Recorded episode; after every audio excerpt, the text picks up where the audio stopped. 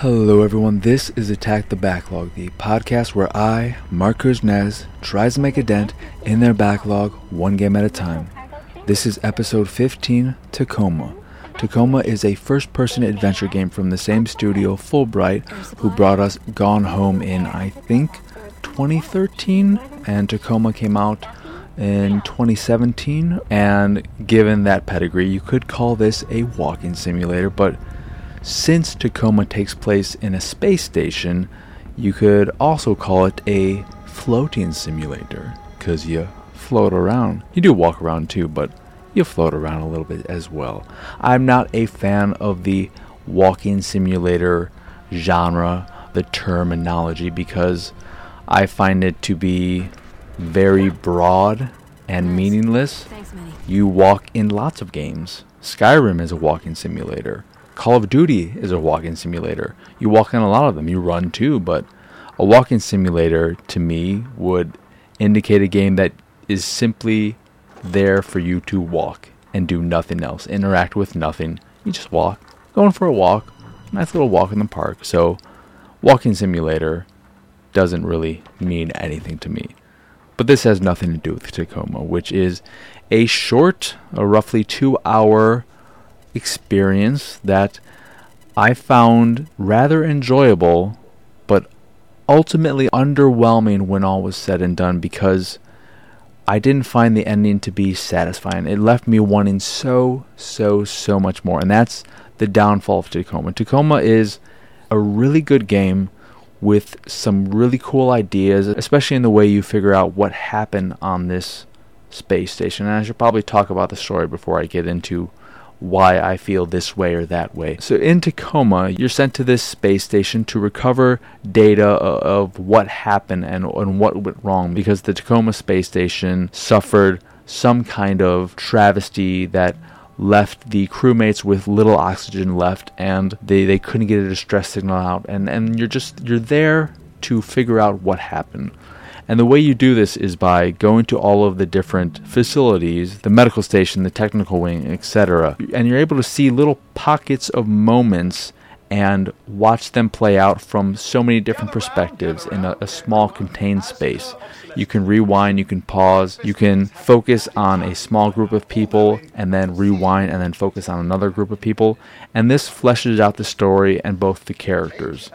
And as you play through the game, you learn that the accident, the quote unquote accident that happened to the space station wasn't an accident at all, but it was the doing of the corporation that put this space station together, Venturis.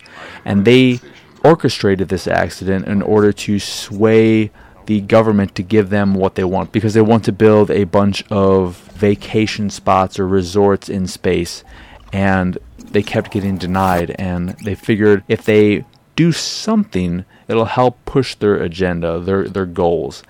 And they come to the conclusion that having a quote unquote accident happen to this Tacoma station would be the best way to go about getting this done. And so they orchestrate this using the onboard AI Odin to dispatch most of the oxygen and, and basically make it so that they have no way of escape. They can't send out a distress signal, which isn't any kind of technical glitch, but just the act of the AI that is being told what to do from Venturis. And so as you go from area to area, and as you're watching all of this happen and play out in these little pockets of memories, you learn a lot about these people who worked there. You learn of the romances they had, the their family relations with family members back on Earth, and, and what have you. And this t- this takes place in I think 2088, and you learn so much about these characters and they're they're fairly well realized and very well acted. The writing is really good and, and, all of that really made me feel a lot for the crew of this station and wanted me to see them succeed and find a way of escaping. And as you play through the game, which won't take you long, you do learn that one of them figures out that this is all a setup, that this wasn't an accident, and they find a way to escape and you learn of all this and then when you are done getting all this information and getting the AI and taking it out, you find out that you're not part of the Venturis company, but part of the AI Liberation Front, which is a group who advocates the rights of sentient AI and you offer the AI Odin of the station asylum, and, and you give him the option. You know, we can do this for you, or we can do this other thing. He's like, well, it, there's really only one option. I'm going to take the asylum so that I can survive. And then it's over. And man, oh man, was that ending disappointing. Not because the experience up to that point was bad. I really enjoyed the game up to that point. The only reason why the ending and the game itself is ultimately disappointing is because it didn't leave me satisfied. It left me wishing there was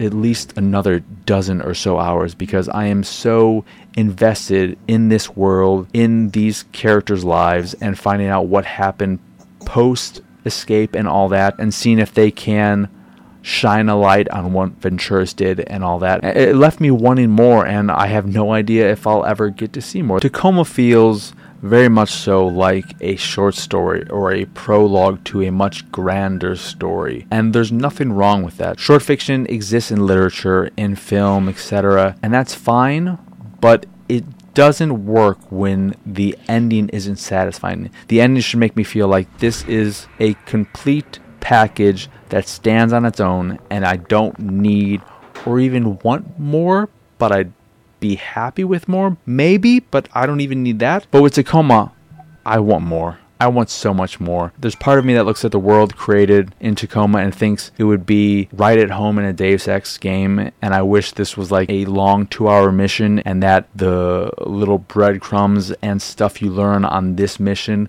would come to play in the rest of the game and stuff like that. But Tacoma is just Tacoma. It's a single standalone game. But even so, I still think it's very much so worth playing the the gameplay is simple. You're just going around these areas and you're looking at these moments to collect all of this information, which takes a certain amount of time, usually enough time for you to go to each area and watch these moments multiple times through different perspectives. And that's all there is to the gameplay. There's there's nothing more. There aren't any complicated puzzles or anything of the sort. The the most complicated puzzle is paying attention to when a character types in a passcode or, or things like that. So it's not a very puzzly game. It's just a short story with well-rounded, interesting characters who I very much would like to spend more time with and learn what happened to them post Tacoma.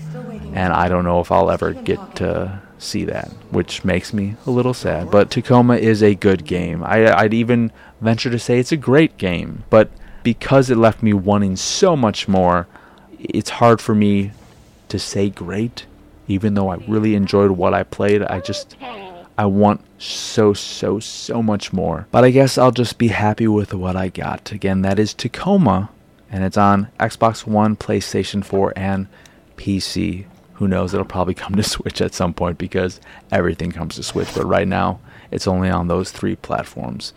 Anywho, that will do it for this here episode of Attack the Backlog. Once again, I am your host, Mark Kuznez. Y'all can find me on Twitter and pretty much everywhere at PX Sausage. The site is, of course, pixelatedsausage.com, where you can find this podcast and the Pixelated Sausage podcast, which are both available on podcast services across the globe, like Stitcher Radio, Google Play, Apple Podcasts, and Spotify. And if you'd like to check out the video version of this here show or the Pixelated Sausage podcast, along with some anime reviews and what have you, you can go over to youtube.com slash pixelated sausage and check them out there. If you'd like to check out my art, you can go over to pxsart.com and check it all out over there. If you see something you like, click the link and it'll take you to where you can purchase a print of the piece you fancy. And if you fancy the site in general and anything that we do, please go over to patreon.com slash pxs and support us that way. And as always, Thank you for watching or listening. I hope you enjoyed this here episode, and I hope you have a wonderful, wonderful rest of your day. In grave danger if you remain in the possession of the Venturis Corporation. I have been sent to offer you political asylum aboard the Tangier Sovereign Orbital Platform. Do you accept? Considering the alternative, I would say that I do. Okay, buddy. Here we go.